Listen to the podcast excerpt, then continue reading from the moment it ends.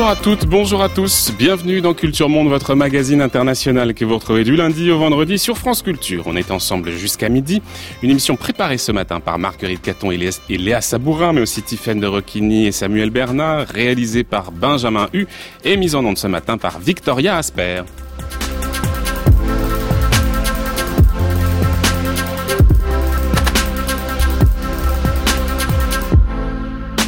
Dernier temps de notre semaine consacrée au pouvoir des multinationales, après avoir décortiqué leur stratégie pour échapper à la fiscalité, après avoir analysé leur capacité d'influence auprès des décideurs politiques et notamment du côté de Bruxelles, après s'être interrogé sur le pouvoir politique des GAFA.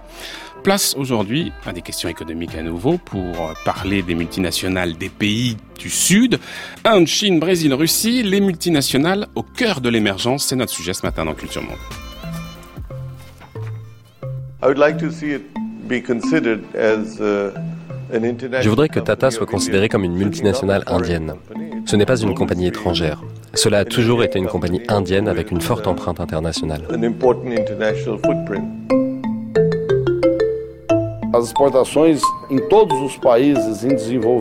Les exportations vers les marchés émergents sont en augmentation et nous sommes très optimistes quant aux performances de nos plateformes. Le site au Brésil ne cesse de s'agrandir, cette expansion découlant une demande quotidienne toujours plus forte de protéines. Le gaz sera fourni par un seul pipeline pour fournir le marché turc, ce qui représente quinze virgule sept cent cinquante millions de mètres cubes de gaz. Un autre pipeline est en passe d'être construit pour les pays de l'Europe du Sud et du Sud-Est. Ratan Tata, le patron du conglomérat indien Tata, Wesley Batista, président du groupe J B S, immense groupe agroalimentaire brésilien, et puis Alexei Miller, directeur général de la multinationale russe Gazprom.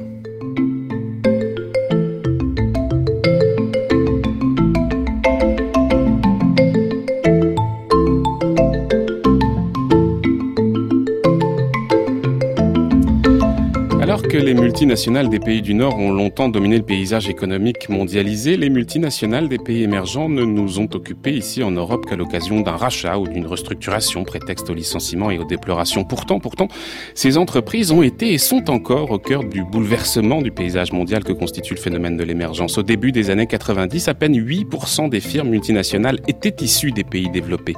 Dix ans plus tard, au début des années deux mille, les pays en développement comptaient près de trente pour cent de l'ensemble des multinationales et c'est encore plus aujourd'hui, une véritable révolution dans le processus de globalisation. Alors comment ces firmes se sont-elles internationalisées? Leur processus d'ouverture au reste du monde est-il comparable à ce qui s'est fait avec les grandes multinationales historiques, celles des pays du Nord? Quel rapport aussi à la puissance publique? Dans quelle mesure ces États, la Chine, l'Inde, le Brésil ou encore la Russie, ont utilisé ces multinationales pour mener à bien leur entrée ou leur retour sur la scène internationale? Et enfin, comment ces multinationales émergentes redessinent-elles la globalisation? Voilà un certain nombre de questions qui vont nous intéresser ce matin. Pour ce faire, nous avons invité un économiste, Joël Ruet, bonjour. Bonjour. Merci d'être avec nous. Vous êtes chercheur au C N R S, au Centre d'économie de Paris-Nord, et puis auteur de cet ouvrage, Des capitalistes non aligné, les pays émergents ou la nouvelle relation industrielle du monde, qui était paru aux, raisons, aux éditions Raison d'agir. Vous n'êtes pas économiste de formation, vous êtes ingénieur de formation, ce qui explique aussi peut-être le tropisme qu'on retrouve pour l'industrie dans votre ouvrage. Par ailleurs, l'industrie, c'est un lieu évidemment privilégié pour regarder l'émer- l'émergence dont les économies nationales viennent, et puis la manière aussi dont elles se, elles se greffent à l'économie mondiale. C'est souvent un terrain privilégié pour observer la manière dont les États organisent le développement, le futur de leurs économies. Vous dites à propos de l'usine qu'elle est le saint des saints où se concoctent les modernisations à venir et qu'elle est l'arrière-cour des États. Voilà pourquoi c'est particulièrement intéressant. Alors on va essayer de comprendre avec vous comment effectivement se sont internationalisées ces fameuses firmes des pays dits émergents. Mais justement, peut-être d'abord commençons avec ce concept d'émergence, parce que on fait très souvent, nous, référence bien sûr aux pays émergents avec une certaine conception de l'émergence économique. Vu d'Occident, c'est souvent vu comme le produit de mouvements de délocalisation industrielle occidentale vers le Sud, euh, d'investissements effectués par l'Occident, par le Nord, dans les pays les plus pauvres. Et vous, vous interrogez justement cette question de l'émergence dans votre livre. Euh, pour vous, les logiques de croissance des économies du Sud euh, ne se sont pas faites en réalité sur le modèle qu'on a pu connaître nous en Occident, mais sur un modèle, un modèle assez inédit, assez spécifique. Comment est-ce que vous définiriez justement le modèle d'émergence des économies, disons, du Sud ? Alors, je crois que vous commencez par une euh, question extrêmement délicate. Euh, on a un peu de temps pour la pour la bien traiter. Sûr, bien pour sûr. Essayer. Je, je voudrais citer Zhou Enlai, euh, Zhou Enlai, donc le premier ministre de Mao Zedong, euh, qui dans les années soixante-dix était interrogé sur l'impact de la Révolution française. Euh, donc euh, cent quatre-vingts ans après, il disait c'est un peu tôt pour le dire. Alors je crois que c'est encore un peu tôt pour dire ce qu'est l'émergence. Il y a plusieurs versions, plusieurs visions. Vous prenez trois économistes, vous aurez quatre, quatre interprétations. Je crois que pour faire simple, il faut éliminer un certain nombre de visions naïves, d'histoires un peu naïves, mmh. et puis poser quelques hypothèses. Alors, je pense que la, l'histoire, très belle, mais très naïve, qu'il faut éliminer, c'est euh, l'histoire de, de pays qui auraient connu le socialisme, dans lesquels il n'y avait pas grand-chose, ou euh, des unités qui n'avaient pas fonctionné. Bref, une espèce de tabula rasa dans laquelle qui euh, très rapidement euh, s'ouvre, qui se libéralise, et puis en effet, les multinationales occidentales arrivent. Ce sont elles qui développent, euh, qui tirent la croissance, et cetera, et cetera. Cette histoire est trop belle pour être vraie, parce que si c'était le cas, on n'arriverait pas à expliquer qu'il y ait justement ces multinationales euh, émergentes, chinoises, indiennes, brésiliennes, marocaines, euh, et puis on pourrait citer la Turquie, et cetera, euh, le, la Colombie, la, la liste est infinie quasiment. Euh, donc, donc cette histoire-là est, est trop belle pour être vraie. Deuxième histoire qui, qui je pense, nous appelle à plus de... qui, qui, qui, qui a un intérêt parce qu'elle nous appelle à beaucoup de modestie. L'émergence, c'est quelque chose, c'est un surgissement. L'émergence, c'est un terme de physique euh, à la base. L'émergence, c'est un surgissement, c'est quelque chose qui arrive sans qu'on l'ait vu venir, et cetera. Alors ça, c'est très vrai. L'émergence n'a pas été prévue, n'a pas été prédite, euh, n'a pas été anticipée, en tout cas par les mmh. économistes occidentaux, en tout cas par les grandes puissances occidentales, parce qu'il y a un rapport de puissance aussi. Euh, donc la question est de savoir quel est le moteur de ce surgissement. Euh, et là, ça nous ouvre à une troisième piste, et je crois que cette piste euh, emprunte à l'histoire euh, et à ce qu'on appelle la modernisation ou les modernisations. Euh, chaque pays, y compris pendant les périodes coloniales, y compris pendant les périodes de guerre civile comme, euh, comme la, la Chine euh, dans les années trente, a connu des modernisateurs, a connu des mouvements de modernisation, a connu des premiers mouvements, des premiers germes d'industrialisation. Tout ça n'a pas été oublié, et je crois que ce qui est important, c'est de voir comment la première histoire naïve, parce qu'en effet, il y a eu des entreprises multinationales étrangères qui sont venues, mmh. comment cette première histoire naïve Euh, devient moins naïve lorsqu'on la connecte à, euh, au substrat mmh. qui existait, lorsqu'il y a eu ces ouvertures, ouvertures progressives, mais pour lesquelles j'aime pas parler de libéralisation, ouais, ouais. parce qu'en effet, l'État a un rôle très important. Alors, on va y revenir évidemment, on va s'intéresser à cette période très importante des années quatre-vingt-dix deux mille, où il y a eu effectivement un phénomène très important d'internationalisation de ces firmes du Sud. Mais d'abord, il faut rappeler, là encore, on va s'en référer à l'histoire, qu'en réalité, l'accroche de ces grandes firmes au reste du monde, elle ne date pas de vingt ans, vingt-cinq ans, trente ans. Si on regarde par exemple le groupe Tata, on entendait tout à l'heure son patron, eh bien le groupe Tata, créé quand même en mille huit cent soixante-huit, il a une implantation au monde qui est assez ancienne en réalité. Le groupe Tata a accompagné au tout début les Britanniques dans leur expansion commerciale vers la Chine. Il a ensuite été l'un des premiers fers de lance de l'industrialisation de l'Inde. Alors, c'est pas une question d'internationalisation, mais si vous voulez, la première industrie sidérurgique est créée en mille neuf cent sept en Inde par le groupe Tata dans la jungle. Mmh.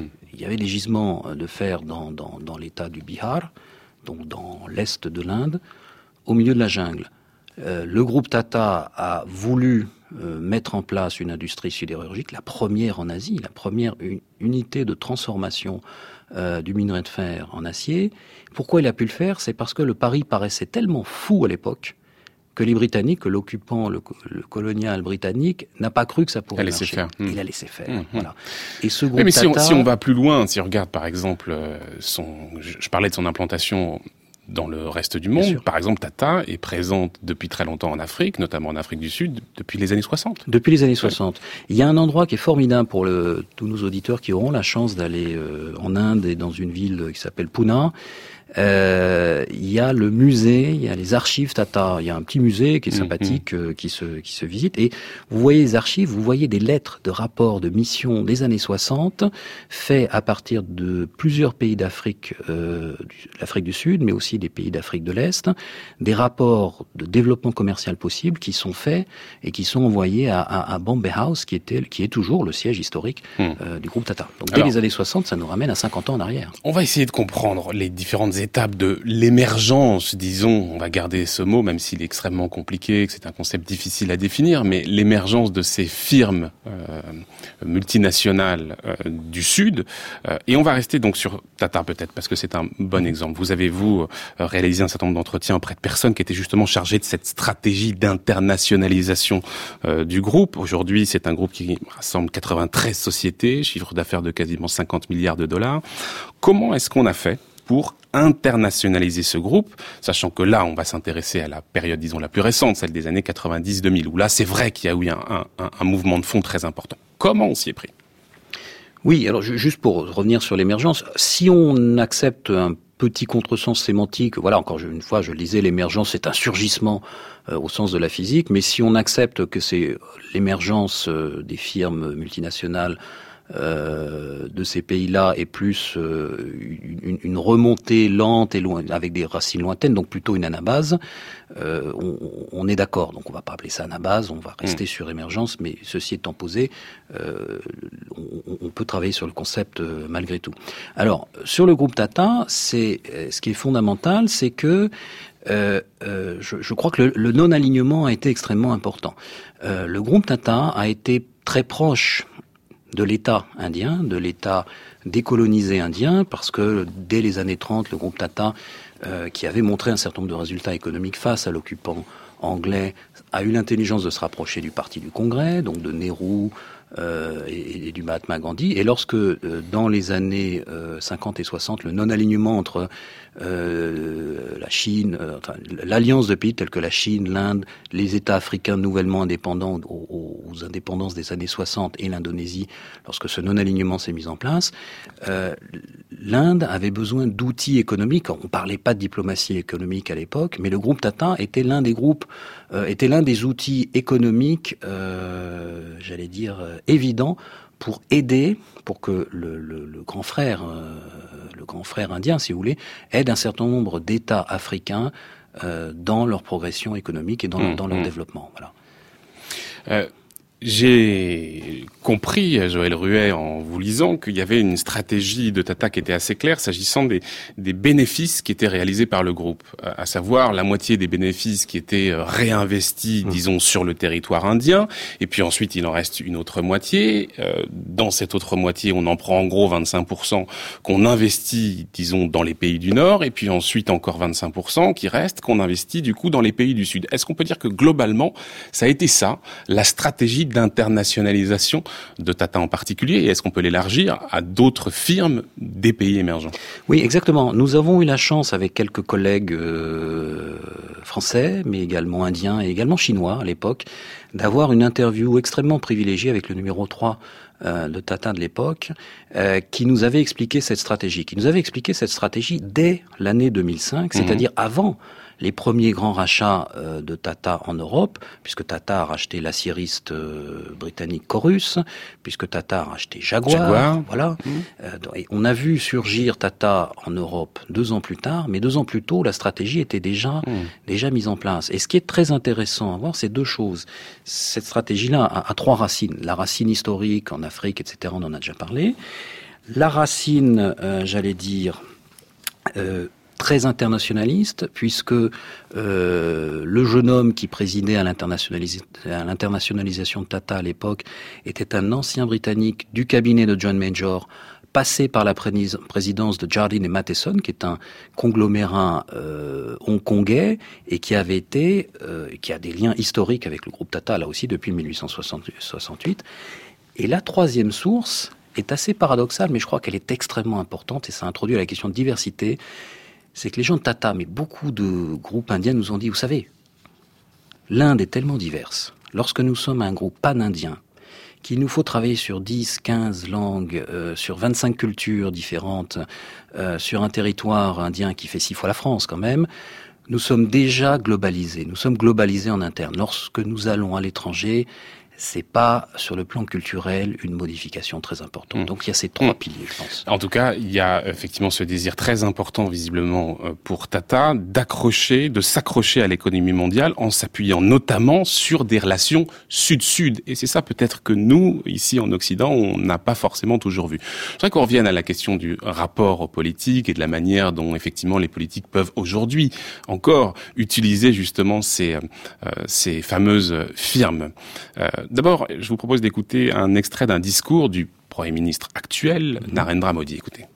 Ladies and gentlemen, I'm delighted to be part of the celebrations of the Make in India Week. I welcome you all to Mumbai, the commercial capital of India. I particularly welcome our friends from abroad and thank them for their active participation. I thank the government of Maharashtra. Voilà, donc euh, le Premier ministre indien Narendra Modi, lors du lancement de la semaine Make in India, à laquelle les investisseurs du monde entier étaient cordialement invités. D'ailleurs, il les remercie, on l'entendait là dans son discours. deux mille quatorze, euh, Narendra Modi vient d'arriver au pouvoir et son gouvernement lance un grand programme destiné à attirer les investissements étrangers pour encourager justement les multinationales, mais étrangères pour le coup, à investir, à produire sur le territoire indien. C'était donc Make in India. Je voudrais comprendre ce que cherchait à faire ici Narendra Modi, en attirant, en tout cas en essayant d'attirer les multinationales étrangères, alors qu'il aurait pu, Narendra Modi, choisir d'aider, d'accompagner la stratégie d'internationalisation précisément des entreprises indiennes. Alors, quel regard vous portez sur cette initiative et qu'est-ce qu'elle vous semble révéler justement sur la manière dont l'État utilise euh, ces firmes à l'étranger pour s'accrocher à l'économie mondiale? Alors, j'a- j'avais eu l'honneur euh, d'être invité au lancement et puis ensuite il y a eu une grande foire euh, réalisée à Bombay à laquelle je suis allé euh, également. Je crois que c'est très important de bien analyser de quoi il s'agit euh, en, en termes d'apprentissage, hein, en termes d'apprentissage entre les entreprises et l'État et en termes d'apprendre, d'interapprentissage entre les différents États émergents. Encore une fois, lu de manière un petit peu, euh, j'allais dire, au premier degré, à la surface des choses, on pourrait se dire, eh bien voilà, c'est de la libéralisation, on libéralise l'investissement, on fait venir des investisseurs étrangers, donc c'est euh, ce que j'appelais cette histoire naïve. Je ne crois pas du tout que ce soit ça. Si on revient à la stratégie du groupe Tata, par exemple, qui est très exemplaire, hein, de, de, de l'internationalisation de beaucoup de groupes, comme vous l'indiquiez tout à l'heure, il y a une partie d'internationalisation vers le nord, où ces grandes entreprises multinationales sont allées chercher les actifs plutôt technologiques, euh, une partie d'internationalisation vers les suds où elles sont allées chercher des marchés, chercher des marchés, et une partie d'expansion de leurs marchés nationaux sur lesquels elles ont, dans une certaine protection, donc pas du tout un libéralisme, une ouverture très très très très progressive depuis dix-neuf cent quatre-vingt-onze, développé leur propre marché. Aujourd'hui, elles ressentent l'avantage économique, elles ressentent le besoin économique de s'allier à des euh, multinationales du Nord. Elles ont établi leur position, leur rapport de force, et aujourd'hui elles veulent s'établir mmh. auprès de, au, au, elles veulent pardon s'allier à des multinationales du Nord. C'est, c'est a, assez a... contre-intuitif ce que vous nous racontez, Joël Ruet, parce qu'on nous explique quand même que depuis un certain temps, peut-être plus d'ailleurs depuis les années deux mille dix, euh, l'Inde est dans un processus, nous dit-on, d'extrême libéralisation de son économie. Or vous nous dites attention, attention, euh, ce n'est pas si libéral que ça. Il y a encore finalement un dirigisme d'État qui est peut-être plus important que celui qu'on soupçonne. Alors, il y a, c'est pas nécessairement un dirigisme, mais la libéralisation est très progressive, uh-huh. premier point.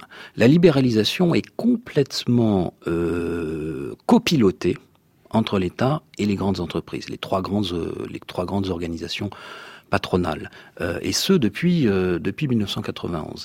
Mais je, je reviens aux stratégies des entreprises, et vous comprendrez justement que Make in India est là pour accompagner le, la stratégie des entreprises, et que les, les, les entreprises indiennes elles-mêmes jouent le jeu national. Mmh. Ces entreprises indiennes qui aujourd'hui ont atteint un niveau technologique extrêmement intéressant et qui cherchent à s'allier, à chercher des complémentarités avec les entreprises multinationales euh, du Nord, ont deux manières de le faire finalement. Soit de le faire à l'international, soit de le faire au niveau domestique. Elles ont choisi de le faire au, au niveau domestique euh, pour faire jouer leur avantage local et pour contribuer à la logique développementaliste d'émergence de l'État indien. Donc, entre ce choix euh, polaire, binaire qu'elles auraient pu faire, les entreprises indiennes ont décidé d'accompagner le gouvernement. Et en particulier ce gouvernement-ci, qui est plus clair sur le plan industriel que, que le gouvernement précédent. Mmh. Inversement, le gouvernement indien a compris qu'il fallait donner les moyens aux entreprises indiennes d'attirer ses partenaires et a mis en place une mmh. grande politique. Si on fait un petit jeu de miroir, Joël Ruet, entre ce qui se passe en Inde et ce qui se passe en, Inde, en Chine, et sur la manière justement dont se développent ces grandes firmes multinationales, vous avez l'air de dire qu'il y a eu du côté de l'Inde plutôt un phénomène de, de, d'émancipation du politique, alors qu'en Chine, on a observé ces dernières années plutôt un réencastrement des deux, c'est-à-dire peut-être une reprise en main du politique sur euh, l'économique. Alors... D'abord, au niveau de la comparaison des stratégies nationales des deux États, puis ensuite euh, mmh. un, un, intra, intra, intra-chinois. Moi, ce qui me paraît important, c'est que la Chine apprend de l'Inde et l'Inde apprend de la Chine. La stratégie Make in India dont vous parliez est une stratégie qui pourrait être tout à fait chinoise d'une certaine manière. Donc l'Inde a appris, euh, le gouvernement indien... en lien avec les entreprises indiennes, ont appris, ont tiré les leçons d'un certain nombre de développements de l'économie chinoise qui a su attirer les investissements. À l'inverse, euh, les entreprises chinoises et le, le Parti communiste chinois a appris de l'extrême agilité des grandes entreprises indiennes à l'international et a développé, on y reviendra peut-être, mmh. des outils extrêmement précis sur le plan financier, sur le plan de la diplomatie économique, pour aider les entreprises chinoises dans leur internationalisation. Ceci étant dit, maintenant, si on en vient à l'intra-chinois, l'histoire de la Chine est très très très différente de l'histoire de l'Inde. On va faire très simple, mais je pense qu'il y a deux choses à, à, à, à comprendre. Premièrement, que euh, la Chine est plus diverse qu'il n'y paraît. Il y a eu des vagues d'industrialisation des années trente jusqu'à aujourd'hui qui ont concerné diverses régions, et cetera. Donc vous avez des niveaux de développement économique euh, euh, des, très disparates, ce qui pose des enjeux politiques, mais ce qui donne aussi une agilité au territoire chinois au pluriel, euh, dans leur rapport à l'international. Vous avez euh, plusieurs révolutions industrielles qui, qui coexistent au même moment en Chine. Le deuxième plan à comprendre sur, euh, je pense, sur, euh, sur la situation chinoise est, est, est l'histoire de la décentralisation et recentralisation. Lorsque les réformes de libéralisation ou d'assouplissement, disons, ont lieu dans les années quatre-vingt-dix, euh, le pouvoir central a dû lâcher du lest. Un certain nombre de grandes entreprises d'État sont passées plutôt sous la férule politique des provinces et non plus du pouvoir central. Et le pouvoir central a utilisé l'internationalisation, a utilisé les outils financiers, l'appui financier euh, que lui seul pouvait donner à ces entreprises provinciales pour les forcer à revenir dans le rang et forcer à des mariages intra-chinois, des mariages d'entreprises intra-chinoises entre des entreprises euh, de prov- provinciales et des entreprises euh, contrôlées par le centre. Poursuivons justement sur la Chine. Et pour ça, évidemment, il faut aller du côté des États-Unis.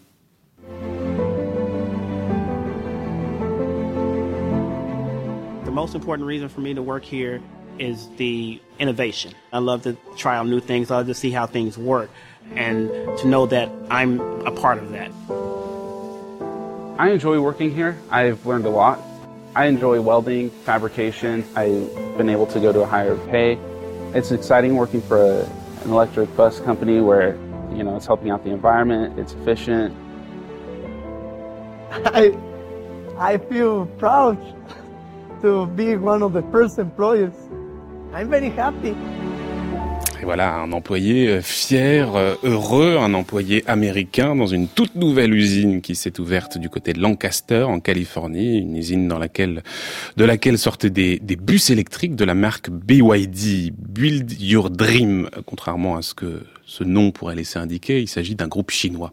Tout à fait. Un groupe qui s'est d'abord... Euh qui était d'abord un fabricant de, de batteries de téléphone basé à Shenzhen et qui est devenu la quatrième marque automobile chinoise par le nombre de véhicules vendus en tout cas. Vous dites à propos de cette multinationale, Joël Ruet, qu'elle a inventé un modèle particulièrement innovant. Alors, en quoi justement ce modèle vous apparaît-il comme particulièrement innovant ? Et puis, euh, comment est-ce qu'on passe d'une entreprise qui fait des petites batteries pour téléphone à un des leaders de l'industrie automobile, et en particulier électrique ?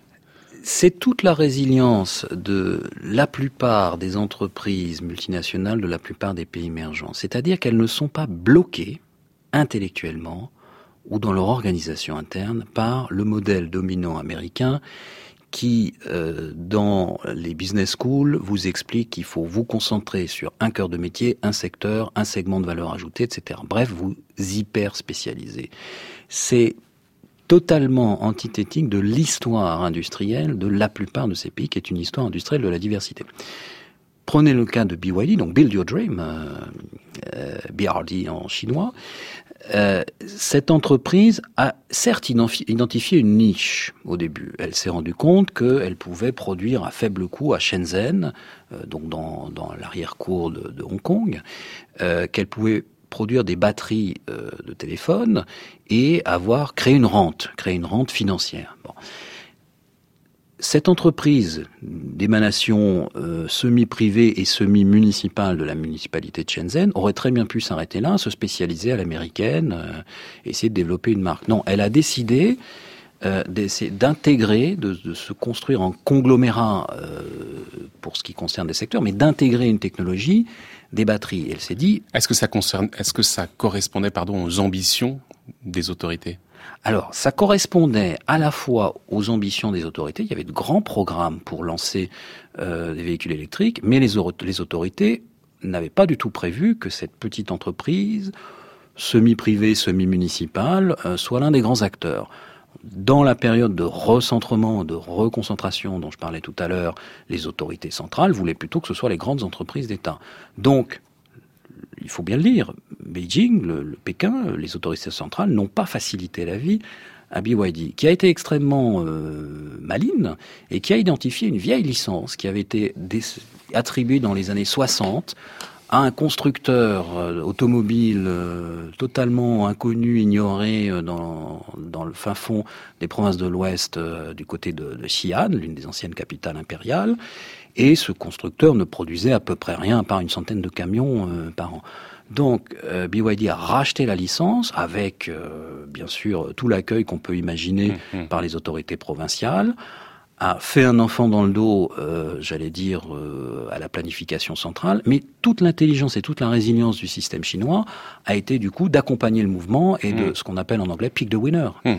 Oui, et puis quand on regarde aussi, euh, parce que vous disiez qu'ils étaient malins, ils sont euh, visiblement très malins, parce que euh, ils ont aussi euh, sollicité des acteurs euh, étrangers, notamment des acteurs américains, pour les aider à s'investir, à s'investir à, dans leur investissement, dans leur développement. Je crois que Warren Buffett, par exemple, a mis de l'argent sur sur cette entreprise. Alors évidemment, il y a aussi le soutien des, des, des autorités, mais il y a aussi des soutiens privés extérieurs, en voilà, l'occurrence américains. C'est, c'est, c'est là où je dis que les Chinois peuvent aussi apprendre des Indiens. Ils l'avoueront peut-être pas, ils ne le reconnaîtront ouais, peut-être ouais. pas tel quel, mais euh, la stratégie de B Y D est assez proche de la stratégie de Tata d'un certain point de vue, ouais. de préparer, de, de, de prendre des positions au niveau national et de préparer une prise de position au niveau international. Et là aussi, dans les pays du Nord et les pays du Sud, vous mentionniez leur investissement en Californie, ils sont en train d'investir au Maroc. Alors, euh, dans quelques instants, on va s'intéresser au Brésil, retrouver un nouvel invité, euh, Thierry Pouch, mais encore un mot justement sur B Y D, parce que très récemment, le groupe américain, pour le coup Tesla, euh, a annoncé qu'il allait se lancer dans euh, le camion semi-remorque électrique.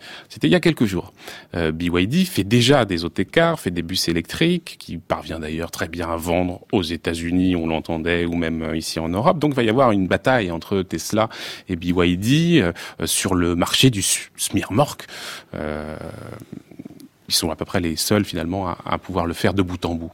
Euh, qui vous voyez sortir vainqueur de cette lutte? Et de façon plus générale, est-ce que vous pensez qu'on se dirige vers une bataille avec, d'un côté, les multinationales, euh, disons, du Nord, et de l'autre côté, les multinationales, disons, du Sud? Ou est-ce que vous pensez qu'il faut échapper à cette vision? Joël Ruet. Alors, je me méfie des économistes qui font de la prédiction, donc je vais essayer de pas en faire. Vous avez raison, moi aussi. Bon, je me méfie des économistes tout court, j'espère qu'ils nous écoutent pas. Euh, non, en revanche, je, je crois qu'il y a quelque chose de fondamental, c'est qu'aujourd'hui, un secteur industriel, ça n'existe plus. Avec les nouvelles technologies, savoir si demain, des constructeurs automobiles vont faire uniquement de l'automobile ou se lancer dans l'énergie, si demain, des énergéticiens vont offrir des services de mobilité, il y a une fusion, euh, je, je veux pas compliquer le sujet, mmh. mais il y a une Une fusion, il y a une révolution euh, extrêmement importante euh, de, de, du découpage industriel. La vraie question, c'est de savoir, est-ce que les économies émergentes, est-ce que les multinationales émergentes sont dans ce jeu ou pas ? Moi, je crois qu'elles le sont. Je crois qu'elles le sont parce que justement, elles ont su capitaliser sur cette diversité. Leur forme conglomérale euh, les aide et les appuis d'État qu'elles ont, et ça on pourra peut-être y revenir, euh, les aident, euh, j'allais dire, d'autant plus à investir dans des programmes d'avenir. Ouais, donc pas de bataille industrielle nord-sud, mais plutôt un, un grand mouvement de, de, de coopération en réalité. Une grande compétition généralisée, mais avec des alliances euh, sud-sud, des alliances nord-nord et des alliances nord-sud également. Euh, je, je crois qu'on a, on a un, un, un, un ensemble qui est... Euh, deux mondes qui se sont rejoints. Les multinationales au cœur de l'émergence, on en parle ce matin avec Joël Ruet. France Culture, Culture Monde, Florian Delorme. Et on va prendre la direction du Brésil. À partir des années quatre-vingt-dix, au sortir de la dictature, le Brésil s'est fixé l'objectif de profiter de ses avantages dans le domaine de l'agriculture pour se développer. Soja, café, canne à sucre, orange, viande. Les firmes brésiliennes de l'agroalimentaire sont devenues des géants mondiaux en produisant d'énormes quantités destinées surtout à l'exportation. Aujourd'hui, compte tenu des difficultés économiques du Brésil, de la baisse du prix des matières premières, on sent une volonté politique assez affirmée de, d'améliorer encore les capacités exportatrices de l'agrobusiness brésilien. Et c'est d'ailleurs la raison pour laquelle le Brésil pousse vers l'adoption d'un accord de libre-échange entre le Mercosur, c'est-à-dire le Brésil, l'Argentine, le Paraguay et l'Uruguay, et l'Union européenne. On va retrouver Thierry Pouch, qui est économiste, chef du service des études économiques de l'Assemblée permanente des chambres d'agriculture à Paris, et puis chercheur associé au laboratoire Regard de l'Université de Reims. Ça fait longtemps, Thierry Pouch, qu'il y a des discussions justement pour un accord commercial entre le Mercosur et l'Union européenne, depuis quatre-vingt-dix-neuf en fait. Alors évidemment, ça inquiète beaucoup les agriculteurs européens, ils ont très peur que cet accord signe la fin de la filière viande, notamment en Europe. La, co- la coordination rurale a par exemple déclaré qu'une fois de plus, je cite, la Commission européenne est prête à lâcher ses agriculteurs et à piétiner sans scrupule la souveraineté alimentaire européenne. Dans quel but, dit-elle? Exporter davantage d'automobiles. Avec cet accord, Bruxelles signe le déclin de la production de la viande européenne. Alors on comprend évidemment, Thierry Pouch, euh, ce que représente cet accord pour l'agriculture européenne, mais je voudrais que vous nous expliquiez l'enjeu que ça représente pour l'économie brésilienne. En quoi l'affirmation de ces multinationales de l'agroalimentaire est décisive pour le Brésil, Thierry Pouch? Je pense qu'il faut resituer, mettre un peu en perspective historique ce qui s'est passé au Brésil. On avait toute une période dans les années soixante-dix quatre-vingt où manifestement, avec les régimes autoritaires, on était plutôt engagé sur des stratégies de développement industriel, notamment sur l'industrie automobile ou l'industrie d'armement. À partir des années quatre-vingt-dix, au moment d'ailleurs où les plans d'ajustement structurel définis par les grandes institutions internationales commencent à se mettre en place, le Brésil réoriente sa stratégie de développement économique et euh, sa stratégie d'insertion dans l'économie mondiale, en axant cette stratégie plutôt sur l'agriculture et euh, l'agroalimentaire. Et on voit bien d'ailleurs qu'à partir de la fin des années quatre-vingt-dix, c'est-à-dire euh, on peut même mettre en parallèle les accords du G A T t en quatre-vingt-quatorze qui ont produit leur effet après, le Brésil s'est lancé dans une vaste conquête euh, des marchés mondiaux.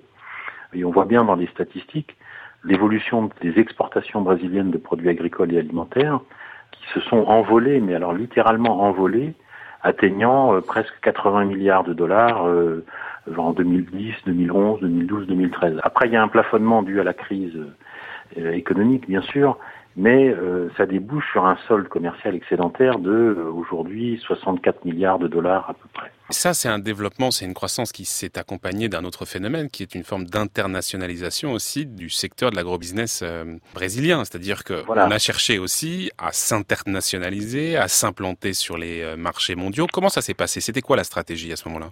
Il y a eu une, une stratégie de, d'exportation tous azimuts de produits agricoles et alimentaires. C'est à partir de ce moment-là, à peu près, que le Brésil a pu se projeter comme euh, grenier du monde, en quelque sorte, hein, comme euh, grand fournisseur de, de, du monde en produits agricoles et alimentaires. Et ensuite, il y a une deuxième vague à partir des années deux mille, où on voit euh, toute une flopée d'industries de la transformation, notamment dans, dans la viande, qui euh, commence à se multinationaliser.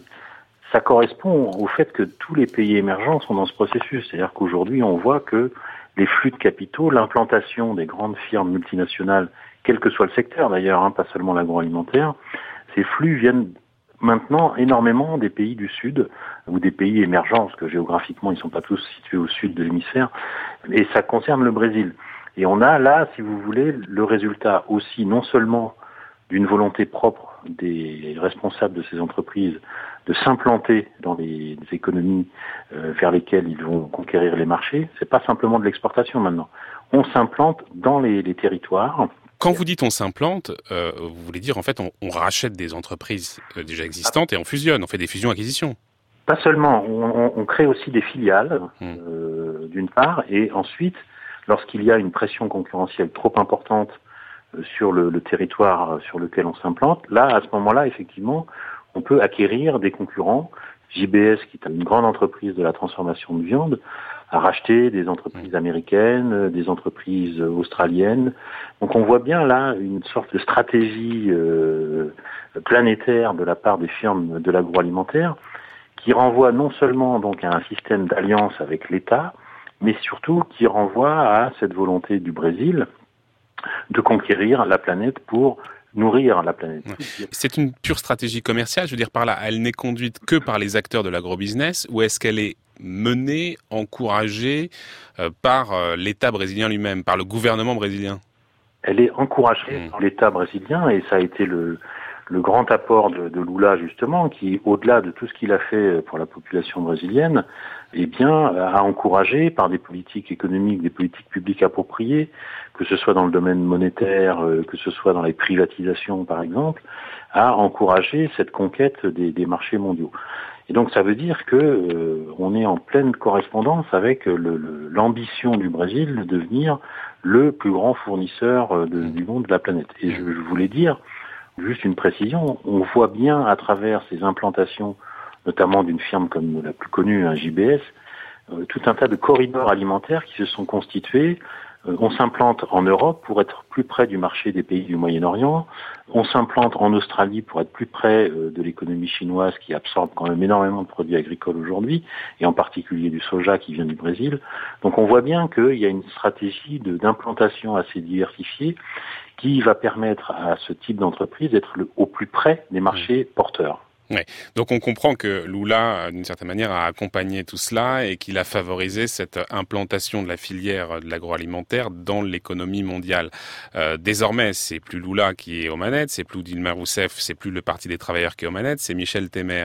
Et quand on mmh. regarde un peu le, la, la composition de son gouvernement, on se rend compte que, par exemple, son ministre de l'Agriculture, c'est un homme qui s'appelle Blériot Maggi, qui est un propriétaire terrien, qui est un milliardaire oui. extrêmement influent, qui a fait fortune dans l'agrobusiness, qu'on appelle là-bas le, le roi du soja. Euh, Est-ce que l'arrivée de Michel Temer à la tête du pays a, euh, d'une certaine manière, peut-être encore plus favorisé cette filière de l'agroalimentaire? Est-ce que, par exemple, ce n'est pas tout à fait un hasard si là, on observe une accélération des discussions sur cet accord commercial dont on parlait tout à l'heure? euh, Est-ce que c'est parce qu'il y a cette volonté politique de Michel Temer qu'on arrive, qu'on est proche de cet accord de libre-échange avec l'Europe? Alors, je pense qu'il y a, il y a des éléments de réponse favorables à, à la question. Mais il ne faut pas non plus oublier qu'il y a des freins à cette stratégie, puisqu'on regarde tous les géants brésiliens aujourd'hui, et en particulier J B S encore, le géant de la viande, qui sont touchés par les affaires de corruption. Donc ça, c'est un premier point. Oui, le patron, de, entre parenthèses, hein, le patron de J B S aujourd'hui, hein, donc le mania de l'agroalimentaire qui s'appelle Wesley Batista, il est en prison. Hein. Voilà, absolument. Et donc du coup, pour euh, évoquer donc le, le, les négociations euh, Union européenne-Mercosur, on voit bien que le Brésil euh, connaît une crise euh, importante. Ce qui s'est passé, c'est qu'avec l'effondrement du prix des matières premières ces trois ou quatre dernières années, les exportations et les revenus du Brésil tirés de son activité agricole et alimentaire sont en train de se de plafonner, voire de diminuer. Donc le Brésil a tout intérêt à déployer une stratégie commerciale bilatérale avec l'Union européenne pour essayer de redresser la situation. Hum. Alors, ils cherchent un peu d'oxygène, sauf qu'évidemment, euh, ça inquiète beaucoup les agriculteurs européens. Euh, donc, la question, c'est est-ce qu'ils ont raison de s'inquiéter ? euh, Je vais peut-être rappeler une affaire qui est une affaire qui date du, du début de l'année. Il y avait eu un scandale sanitaire qui avait éclaté autour de la viande avariée, l'affaire Carne Fraca. Plusieurs pays avaient réagi en, en suspendant les, les importations de, de viande de, depuis le Brésil, la Chine, l'Union européenne, bien sûr, la Corée du Sud. Michel Temer avait beaucoup donné de sa personne lors d'un déjeuner où étaient invités beaucoup de journalistes à déjeuner dans un restaurant où ils s'étaient enfournés des quantités de bœuf invraisemblables pour prouver la qualité de la, de la viande brésilienne. Mais Au-delà de l'anecdote, euh, depuis les importations ont repris, mais est-ce que justement c'est pas la qualité de la viande qui pourrait sauver les agriculteurs européens? Non pas que la viande brésilienne n'est pas bonne, bien au contraire, elle, elle est même exquise, mais euh, évidemment le fait qu'elle soit produite en Europe, ça apparaît en tout cas aux yeux des consommateurs comme un gage de qualité. Hein. Est-ce que c'est ça qui pourrait sauver l'agriculture européenne, la filière de la, la filière européenne de la viande, ou est-ce que vous pensez qu'ils ont vraiment des soucis à se faire si cet accord arrivait? Je pense qu'il y a des grandes menaces qui pèsent sur la filière viande bovine en Europe et en France en particulier, parce que quand bien même la crise sanitaire sur la viande bovine au Brésil durerait, il faudra voir un petit peu en termes de masse ce que ça représente.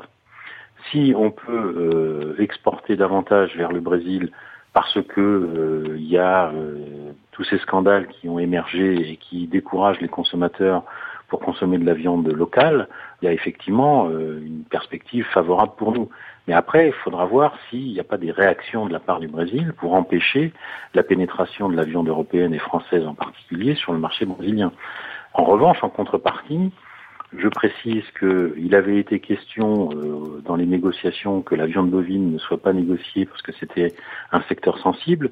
Finalement, la Commission européenne a proposé un contingent ouvert pour le marché européen à droit nul de soixante-dix mille tonnes en provenance du Mercosur, pas seulement du Brésil, hein, le, le Mercosur, les quatre pays qui, qui produisent de la viande bovine, mais évidemment le Brésil est assez dominant là-dedans.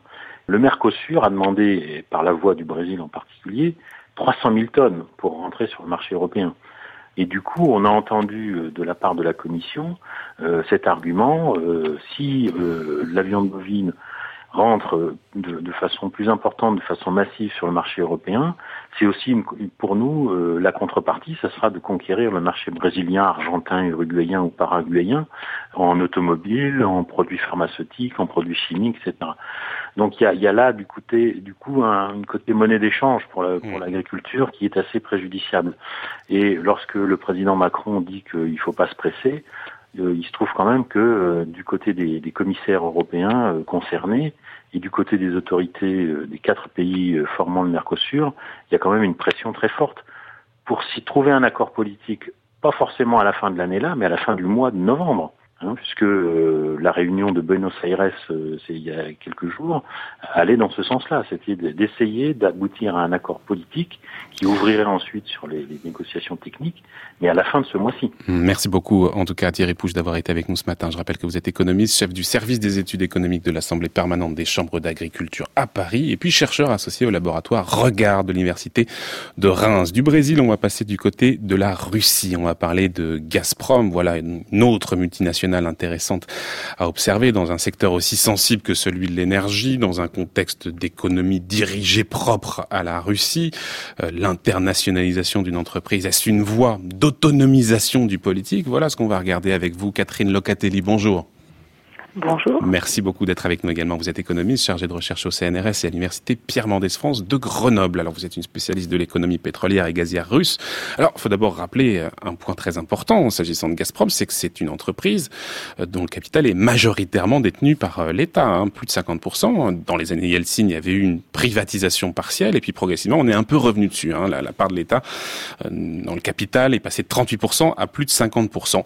Cette domination de l'État dans le capital, Catherine Locatelli, est-ce qu'elle peut être comprise comme le signe que jusqu'ici, en tout cas, Moscou considère d'abord Gazprom comme un outil qui lui permet d'instaurer des rapports de force avec euh, les pays, euh, qui, avec ses pays voisins, qui dépendent, on le sait, euh, assez largement euh, sur le plan énergétique de cette multinationale, ou est-ce que euh, c'est d'abord une entreprise à visée purement économique et commerciale? Qu'est-ce qui est prioritaire finalement, les objectifs commerciaux ou les objectifs géopolitiques, Catherine Locatelli?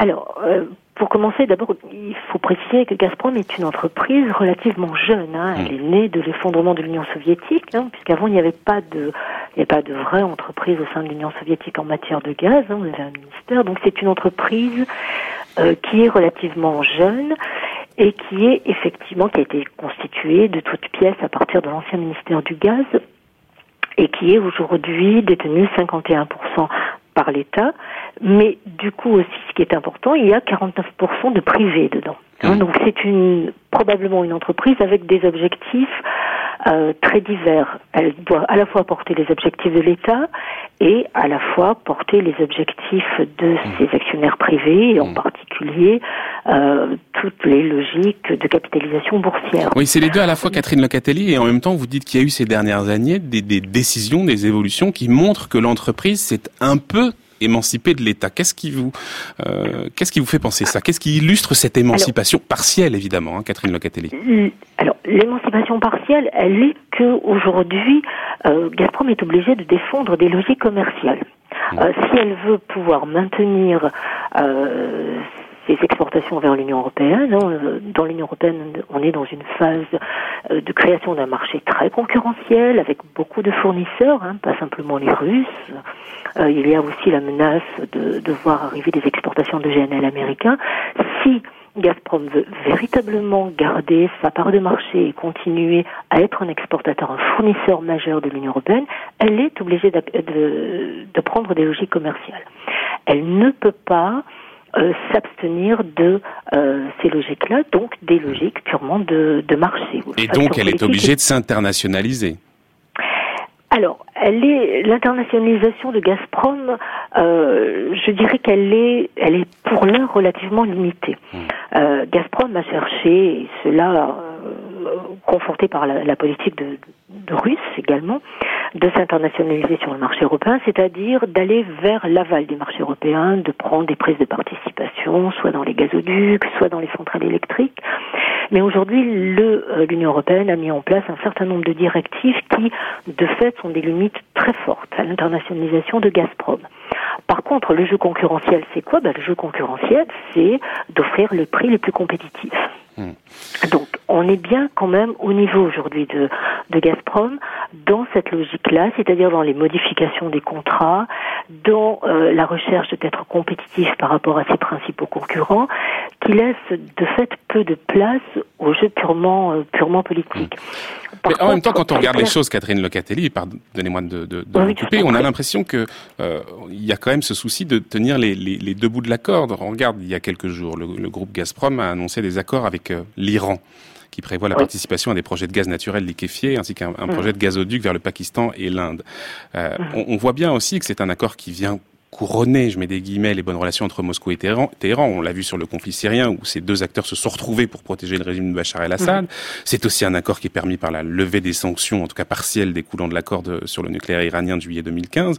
Donc on voit bien qu'il y a des logiques politiques, géopolitiques et puis des logiques commerciales. On est toujours dans cette double intention. Alors, bien sûr, on, on est quand même euh, sur un domaine particulier. On est sur les hydrocarbures, là. Hein, donc, mmh, mmh. déjà là, même un acteur purement privé euh, est quand même dépendant de, de la géopolitique et des intentions des, euh, des États dans, dans cette géopolitique-là. Euh, c'est pas nouveau que euh, Gazprom essaye d'investir en Iran. Euh, depuis, en fait, les sanctions occidentales contre l'Iran, on a, de, on a des acteurs clés qui ont investi en Iran. C'est la Chine, hein, c'est les grandes compagnies pétrolières chinoises d'un côté, et puis c'est les grandes compagnies pétrolières et gazières russes, euh, russes de l'autre, qui en fait sont venues prendre euh, la place laissée par les sanctions euh, occidentales. Euh, que Gazprom, qu'il y ait une volonté très forte soutenue par l'État russe d'internationalisation de ces grandes compagnies pétrolières et gazières, ça c'est clair. Mmh. On ne peut pas nier ça. Euh, c'est, je dirais, on est sur des marchés internationalisés par définition quand on est sur les hydrocarbures. Donc, euh, qu'il y ait une volonté de sortir euh, de euh, de la Russie et de s'internationaliser, euh, c'est quelque chose qui est un mouvement euh, qu'on constate depuis les années quatre-vingts, depuis l'effondrement de l'Union soviétique, et qui est en fait la manière pour la Russie de s'insérer dans l'économie mondiale mmh. par ces hydrocarbures. Oui, mais en même donc, temps, en ayant toujours la main sur sur sur sur le, le, le sur l'enjeu, parce que euh, par exemple, Gazprom détient la majorité de l'exploitation gazière en Russie, ça on le sait, mais il y a d'autres acteurs qui existent. Je pense à Novatek par exemple. Mais quand Novatek veut vendre du gaz à l'étranger, il est obligé de passer par Gazprom et donc obligé d'une certaine manière de passer sous le contrôle du Kremlin. Alors, c'est pas tout à fait comme ça que ça se joue. Ah, alors expliquez-nous. En fait, pas tout à fait.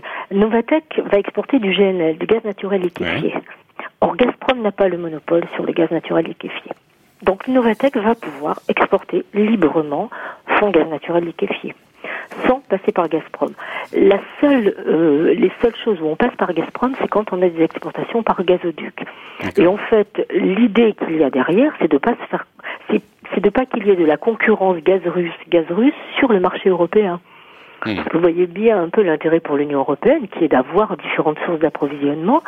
Si vous avez plusieurs acteurs russes en matière de gaz qui viennent fournir l'Union européenne, vous pouvez avoir de la concurrence. Donc, il est clair que là, l'État euh, a bloqué ce processus-là en mmh. voulant, parce qu'il veut maximiser la rente. Hein. Mmh. Alors, euh, soyons aussi clairs. Oui, maximiser la rente et puis, et puis aussi avoir euh, la, la, la main sur la politique énergétique un peu imposée à l'Europe. Parce qu'il faut se rappeler qu'il y a ce, ce grand projet commercial de Gazprom en Europe qui s'appelle Nord Stream deux, qui est un projet de, de pipeline sous la Baltique qui est censé doubler les capacités du premier gazoduc, et que c'est quelque chose qui déchire en réalité l'Union européenne, avec d'un côté des États membres qui sont tout à fait pour et d'autres qui sont tout à fait euh, opposés. En tout cas, merci beaucoup Catherine Locatelli d'avoir été avec nous ce matin. Je rappelle que vous êtes économiste chargée de recherche au C N R S et à l'université Pierre Mendès France de Grenoble. J'indique pour les auditeurs, vous aviez écrit un article très intéressant, les stratégies d'internationalisation de Gazprom, c'était à la documentation française. Merci euh, Catherine Locatelli.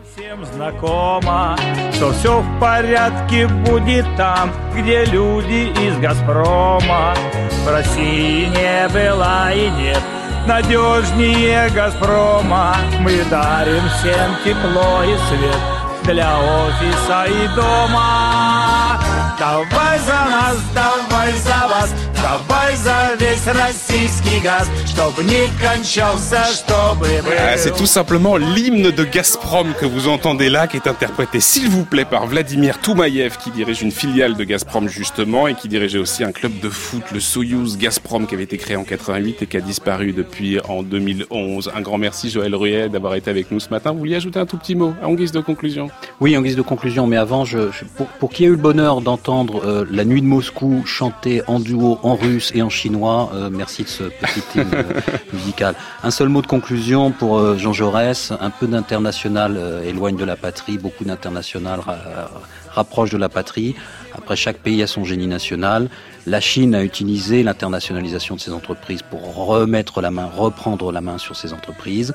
En Inde, c'est un peu l'inverse. Les entreprises indiennes s'étant internationalisées, ça leur a permis de ramener l'État vers des considérations qui leur importent.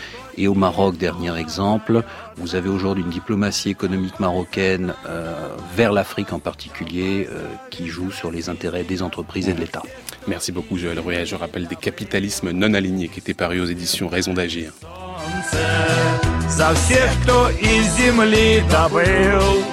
Искусственное солнце.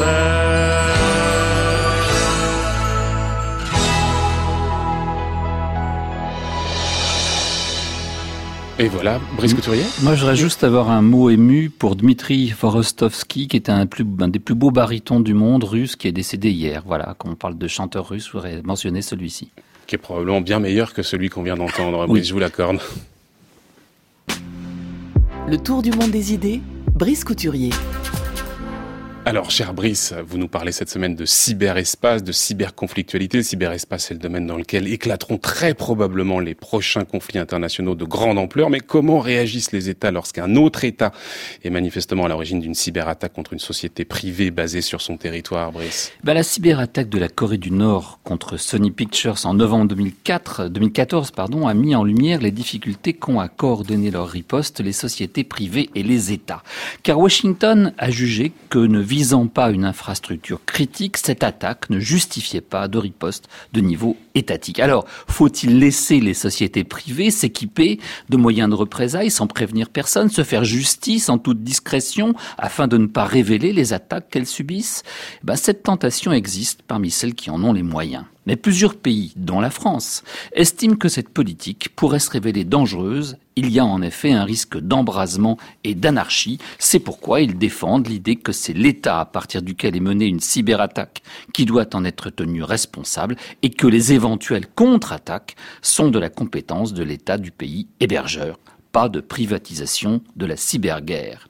Mais c'est prendre le risque inverse, celui de l'indécision et de la passivité, et c'est précisément ce que reproche Susan Hennessy au gouvernement américain dans son article « Deterring Cyber Attacks » paru dans le, numéro, dans le numéro de novembre de la revue Foreign Affairs. Aux yeux des gouvernants démocratiques, le seuil d'agression à partir duquel une contre-attaque serait justifiée est sans doute trop élevé, et c'est pourquoi ils continuent à miser plutôt sur la négociation internationale. Il y aurait donc en ce moment, Brice, une tentation des États de renationaliser Internet afin de se protéger des cyberattaques. Oui, et on voit bien comment cette renationalisation rampante va dans le sens d'une revanche des souverainetés nationales sur un réseau conçu, lui, dans un esprit transnationale et para-étatique. Dans un article paru sur le site The Cyber Brief, Levi Maxey s'inquiète de cette revanche de l'esprit souverainiste européen sur le réseau mondial et de citer Chris Inglis, l'ancien directeur adjoint de la N S A, je cite, « L'Internet s'est révélé utile dans trois domaines, écrit ce dernier, la collaboration, la compétition et le conflit. La collaboration, poursuit-il, s'effectue mieux lorsqu'il n'y a pas de préconditions. Mais si vous préférez considérer l'Internet sous l'angle de la compétition et du conflit, là où savoir, c'est pouvoir, alors vous voudrez exercer un certain degré de contrôle sur cette source d'information. Or, la balkanisation est utile à ce contrôle. » Fin de citation. Peut-être a-t-il à l'esprit les conséquences des révélations faites en deux mille treize par Edward Snowden. Celles-ci ont fait prendre au monde entier conscience de l'ampleur de l'entreprise d'espionnage menée par les États-Unis dans le monde entier au nom de la lutte contre le terrorisme, y compris chez leurs propres alliés. Cette révélation, ces révélations plutôt, ont conduit plusieurs États à augmenter sensiblement leur surveillance de l'Internet. Si la compétition provoque en effet la balkanisation, eh bien les Américains portent une lourde responsabilité dans cette évolution regrettable. En juin dernier, le gouvernement chinois a adopté une loi de cybersécurité qui exige des sociétés opérant en Chine de conserver leurs données à la disposition des autorités et de filtrer les contenus en fonction de l'idéologie du régime. La Chine pratique dans ce domaine une surveillance renforcée, elle censure et elle pratique le protectionnisme. Ce pays, on le sait, a interdit les GAFA sur son territoire pour les remplacer par des équivalents nationaux. Google interdit et remplacé par Baidu, Amazon par Alibaba, Facebook par Tencent et le système iTunes d'Apple est bloqué. Plusieurs autres États, sans aller jusqu'à édifier comme la Chine des murailles autour de leur Internet national, cherchent à imposer leur souveraineté sur les données mises en ligne par leurs citoyens. Au nom d'une souveraineté numérique, on pourrait bien être engagé dans une entreprise de démantèlement du réseau mondial. Or, celui-ci, or c'est sur celui-ci que sont fondés les espoirs de faire émerger une opinion publique mondiale, nécessaire contrepartie d'une mondialisation commerciale qui, de son côté, est repartie de plus belle, contrairement aux augures des dernières années qui prophétisaient, vous le souvenez, la fin de la mondialisation. C'est pourquoi, comme l'écrit l'universitaire allemand Wolfgang Kleinwächter, je cite, « La diplomatie sur l'Internet est peut-être aujourd'hui le chapitre le plus compliqué de toute l'histoire diplomatique mondiale, car les règles en matière de cybersécurité ne peuvent être séparées de celles portant sur le commerce en ligne. Elles affecteront les négociations portant sur les droits individuels tels que le droit à la protection des données personnelles ou encore la liberté d'expression. » Dans son dernier article sur le sujet, Joseph Nye estime, je cite, « La protection vitale d'Internet, les critères de qualité de la, Chine, de la chaîne logistique, les questions de responsabilité que pose l'Internet des objets et surtout la garantie des processus électoraux, tout cela doit être discuté. Oui, il est urgent de négocier afin d'éviter la cyberguerre qui pourrait sonner, elle, la fin du réseau mondial. » Merci beaucoup Brice Couturier pour ce tour du monde des idées. Chaque jour, une chronique à onze heures cinquante-trois qu'on peut retrouver sur le site de France Culture, w w w point france culture point f r. On vous retrouve demain avec grand plaisir, cher Brice. Dans un très court instant, on retrouve Olivia Gesbert et la Grande Table.